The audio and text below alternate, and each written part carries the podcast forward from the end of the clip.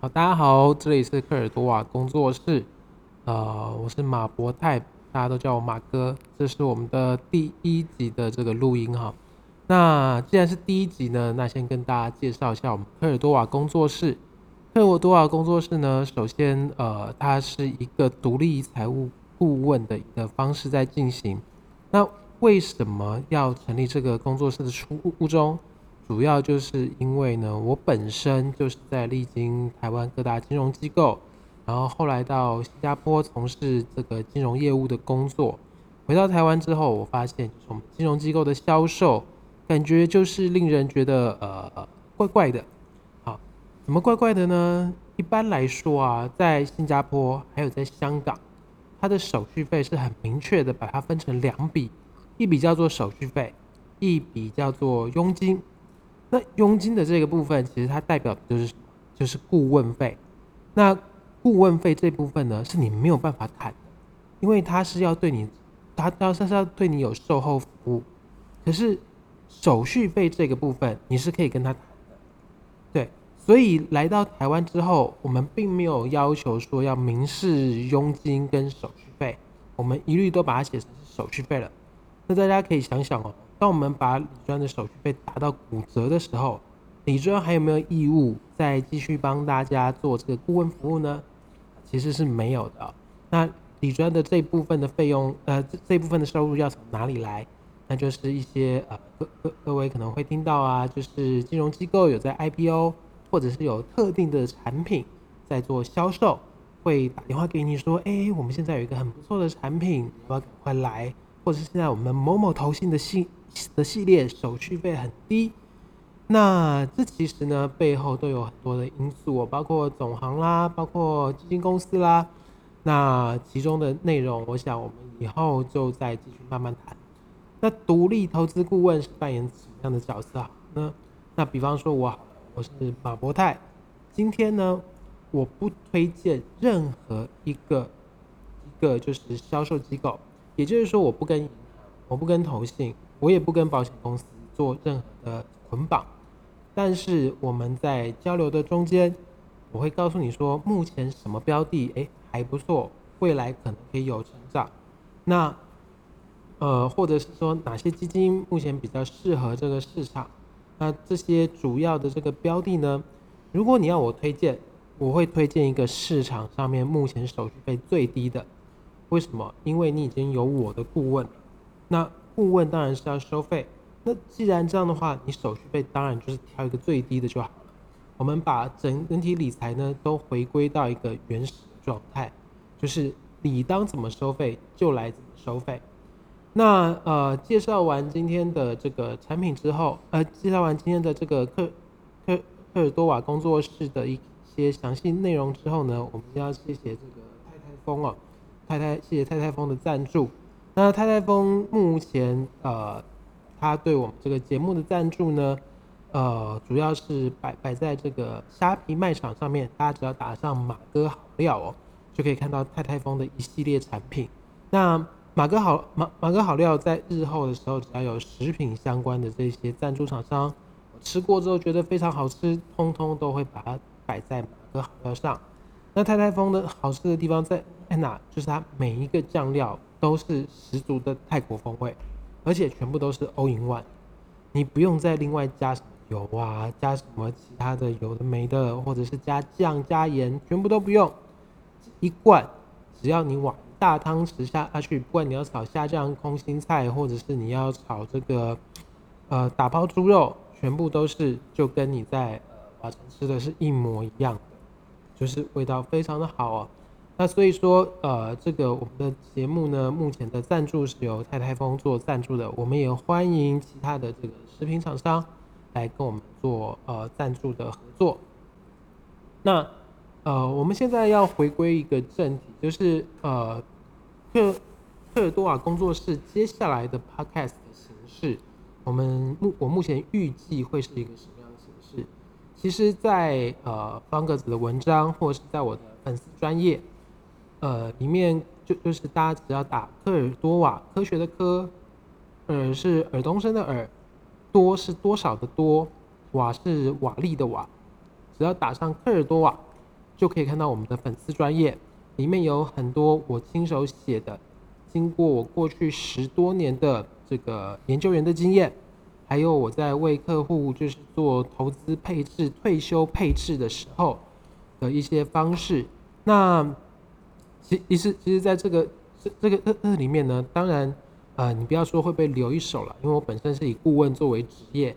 但是你看完之后，绝对会有一些对这个产品有一些基本的轮廓。那很很简单，你去听，你去反过来听听看李专怎么讲，再看看我怎么讲。那谁讲的是对或错，我今天就不做任何的这个评断。但是我告诉你说，我有十五年的经验，过去我在法巴人寿。做投资的讲师，然后在后来呢，在这个 ANZ 澳盛银行做了研究员，再来是在这个野村投信做理财顾问，就做高阶理财顾问，然后再来就是在这个在嗯在野村投信做理财顾问，最后我是被呃新加坡证券邀请去做亚太区的总监，所以一路走来我都是在非常现在工作的。那所以各位可以信多多看一点，然后也看一看我们的 YouTube 视频，一样你打科尔多瓦就可以找到我们的这个呃的这个影片专区了。那所以说呃我们是非常的好找到，只是现在知名度还不够，但是看了之后你就会知道说呃其实我们的内容是非常非常专业的。那其中的呃不管是分析也好。不管是在这个介绍也好，我们科尔多瓦团队都是有一套自己的逻辑在。那也希望说各位听众之后可以就是陆陆续续啊来听听看，诶，听听看，如果觉得不错的话，再写封 email，我们可以再做深入的讨论。那接下来呢，我们是请到今天的这个我们的来宾哦，来做一些来来做访谈。最近在这个。AI 的这个人工智慧有一个非常非常大的一个转变，就是在去年十一月三十号的时候，这个微软它的主要的 微微软旗下有一个赞助的公司叫做 OpenAI，那 Open AAI 它现在开放了它的最新的一个这个产品，叫做 G 呃叫做 ChatGPT，那 ChatGPT 现在已经到第三代了。那我们的这个呃，算是我们的技术总监，他目前只有十三岁，他对这个 ChatGPT 已经有一大一个很大程度的了解了。我们是不是就欢迎我们的马学业马马马马朋友 来跟我们聊聊 ChatGPT 啊？那诶，呃，这个。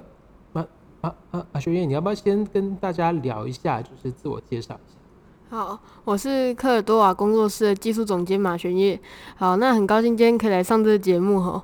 那呃，ChatGPT 它这个东西，它就是有一个自然自然语言的模型，然后它其实它不知道自己在讲什么，它就是一直堆叠，一直堆叠它的文字，堆叠完它的文字之后，它就会弄出一段好像很厉害的语句，但其实它不知道它自己在讲什么。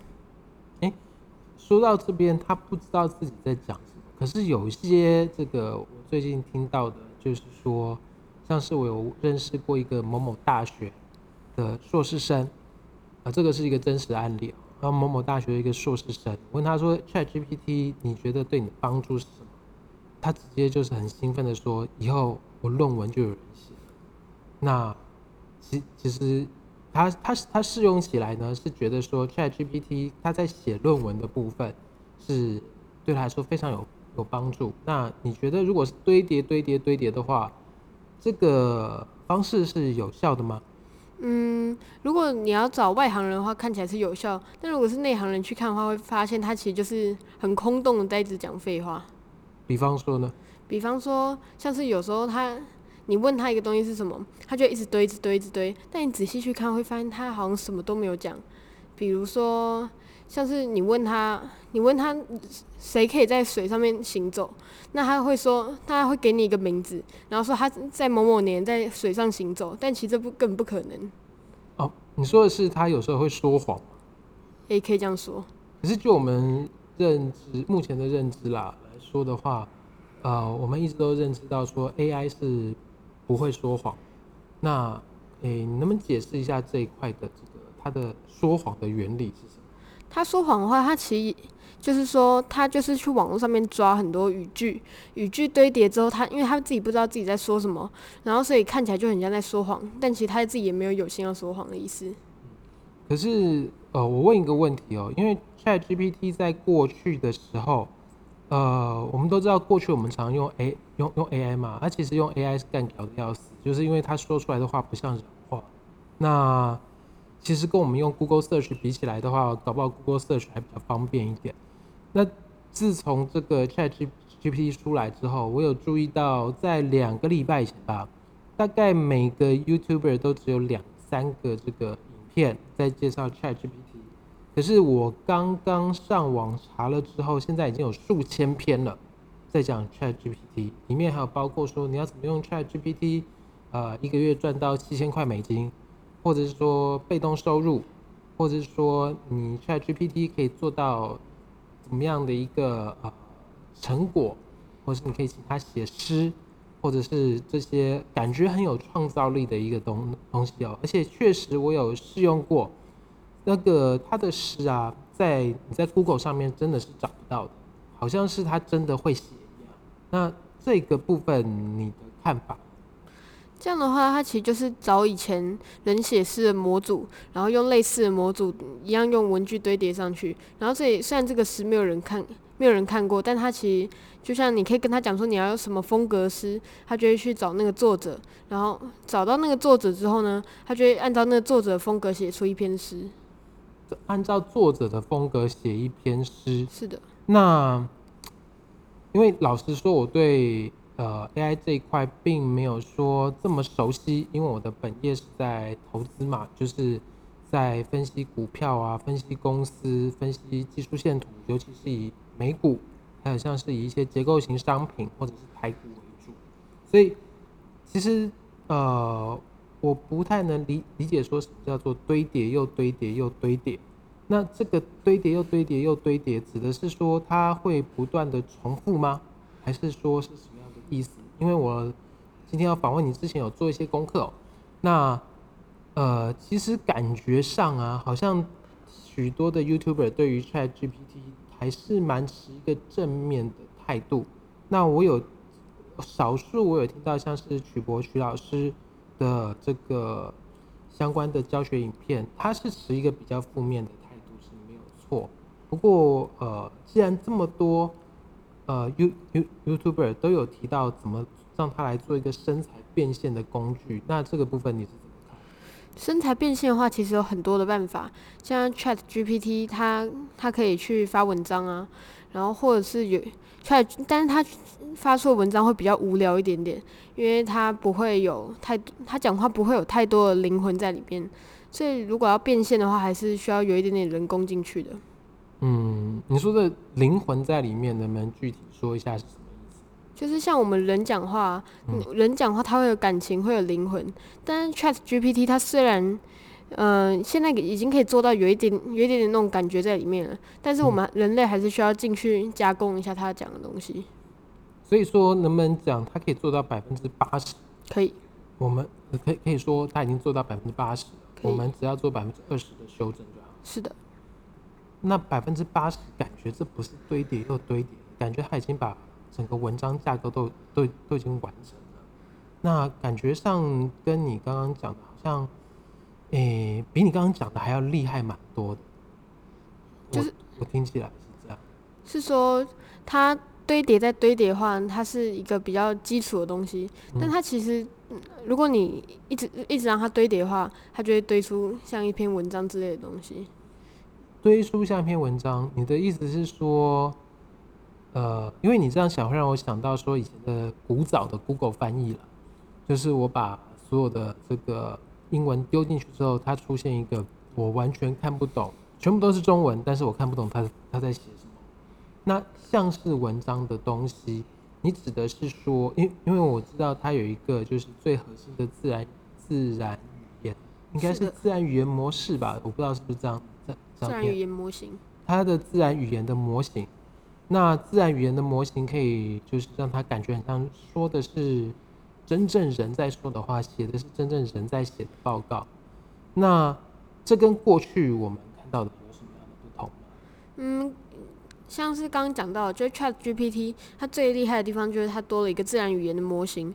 然后，所以它如果写，它假设它已经写出一篇像刚刚讲的不太诶、都是中文但看不太懂的东西，但是因为它有自然语言的模型，然后所以它就可以把它生成像自然语言的东西。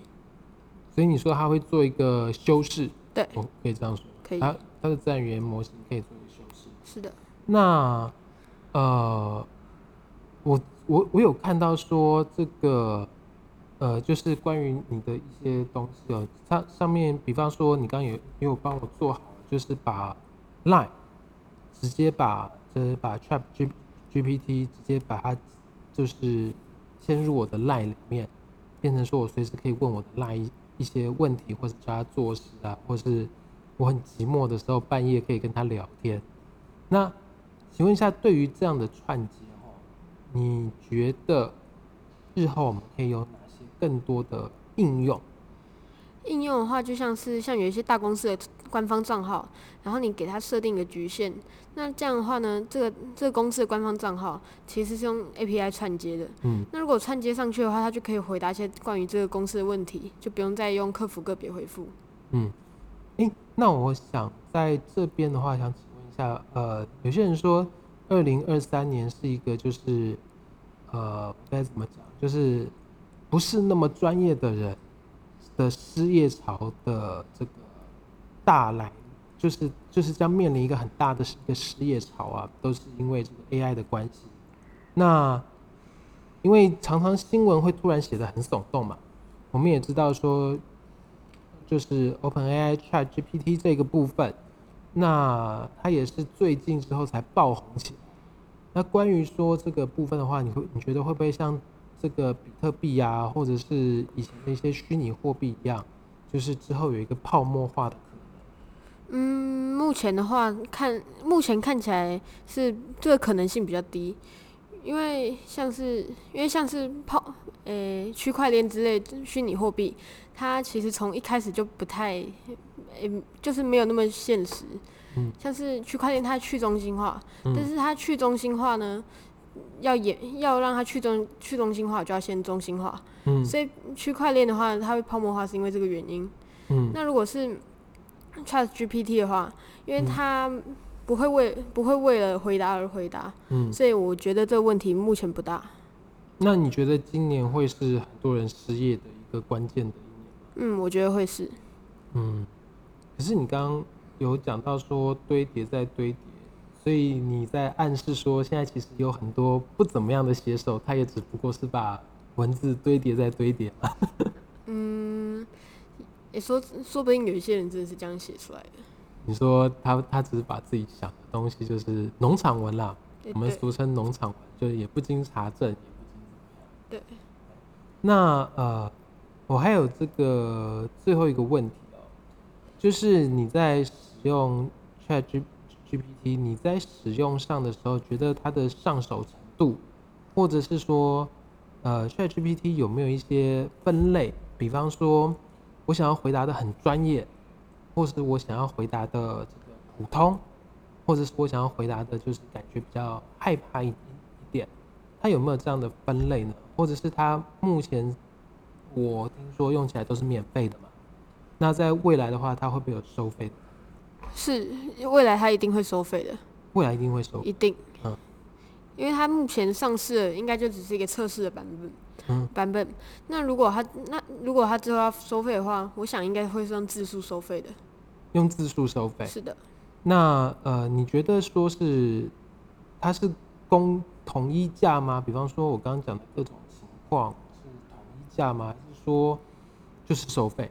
就是当做说，以他现在的状况，我记得好像是说他的成本是三百万美金，那他等于是他赚的一定要超过三百万美金。那呃，它有不同的模式，就是有专，我看起来是达文西是专家，是的，然后军里是一般人，另外还有叫做 Ada，对，A Ada 好像呃，我目前还没有用过 Ada。对，一般的好像它预设设定都是居里。那居里这个部分的话，像是我们就举居里跟达文西好了，这两个你觉得会有收费的不同？是会的，像是达文西，他回答就会比较专业。那如果你要比较专业回答的话，那理所当然收费会比较高。那居里的话，相对起来收费会比较低一点点。呃，这边有个问题哦，就是他在收费的时候，我我我们假设好了，他的资料库全部都是从 Google Search 里面来的。那呃，同样的训练呢，为什么达文西的收费跟呃，居里的收费会不一样，因为在我认为好像是，在我认为的话，好像，呃，他们只是口气上的不同。嗯，他们不止口气上的不同，还有他们回答层次，就像原，就像达文西的话，他会回答比较深度的内容。那居里夫，嗯、居里的话，他可能就给你一个比较表面。嗯，你可以再深入解释一下嘛？因为这个部分可能大部分的听众也。就是达文西的话，他给你觉得听起来比较专家性，然后听起来比较比较学术，嗯，对。但是居里的话，他可能讲讲的就是比较大众会讲的东西，嗯嗯，大众会讲。那呃，有些我我看到有些这个 YouTube 在示范的时候啊，就有说到说，其实他讲一半卡住了，你就跟他讲说，请继续。或者是说，呃，请就某个句子展开来说明，或者是深入说明。那这个部分，它是你实际使用的时候是办得到的，是办得到的。那你觉得有满足你的需求？嗯，我觉得是有的。有满足你的需求？有。所以你对，因为我一开始听到你好像是呈现一个比较对他比较负面的态度。那，呃。我后我后面听起来也是比较正面的。你觉得他对我们就说讲的直接一点好了，对我们人类的未来的整个发展，会不会造成说很大的失业，朝向一个比较负向的方向去走？还是说，呃，就是朝向一个能够帮助帮助人做一个好助手的方向去？嗯，我觉得它会造成很多人失业，但是他对某些人来说也是一个非常好的助手。呃，哪些人？就像是，呃，平常比较比较不会写写文章的人，嗯，然后这样他就可以靠着 ChatGPT 去写文章之类的。嗯，那这样是好事吗？因为本来那就不是他的专长啊。嗯，就是对他来说算是好事，然后对大众来讲的话不一定。抢了他的工作范围。有可能。嗯。呃对，那其实我今天的问题就差不多问到这边。我自己啦，我自己在使用上的时候会发现说，它的资料库最新的好像是达文西是更新到二零二一年九月，那其他的居里跟 Ada 都是只更新到好像二零一九年、二零二零年的样子。所以说他们的资料库训练的不同，然后呢得到的。也状状况也不一样。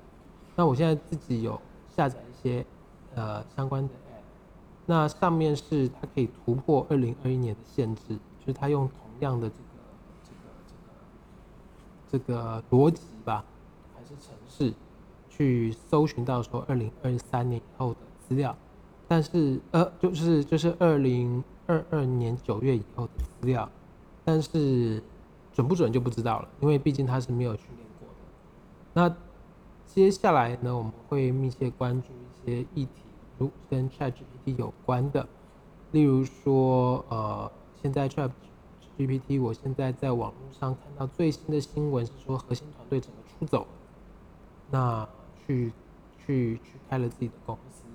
那另外这个其他的中国的公司啦，或者是 Google 啊、Facebook 啊，也都要开这个，就就是赶快把他们的产品。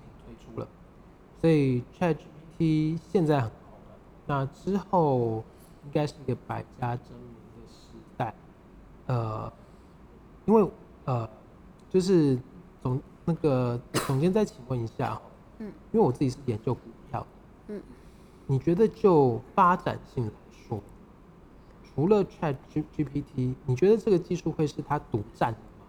还是说其实之后会是一个百家争鸣？一定会是一个百家争鸣的状况，因为目前像百度已经有推出了，嗯，对，百度已经有推出类似 Chat Chat GPT 的东西，嗯、然后还有像刚刚讲到 OpenAI 的核心团队，他们的公司也会出一个类似的东西，嗯、甚至更好，所以之后应该会呈现一个百家争鸣的状态。所以搞不好 OpenAI 只是开了第一枪，有可能，然后就阵亡，也有可能。了解了解，那我们今天非常的开心，这个技术总监可以来到我们的现场哦。那呃，我们预期这个这个这个呃 Podcast 的专题，我们预期之后就叫做科尔多瓦聊天室。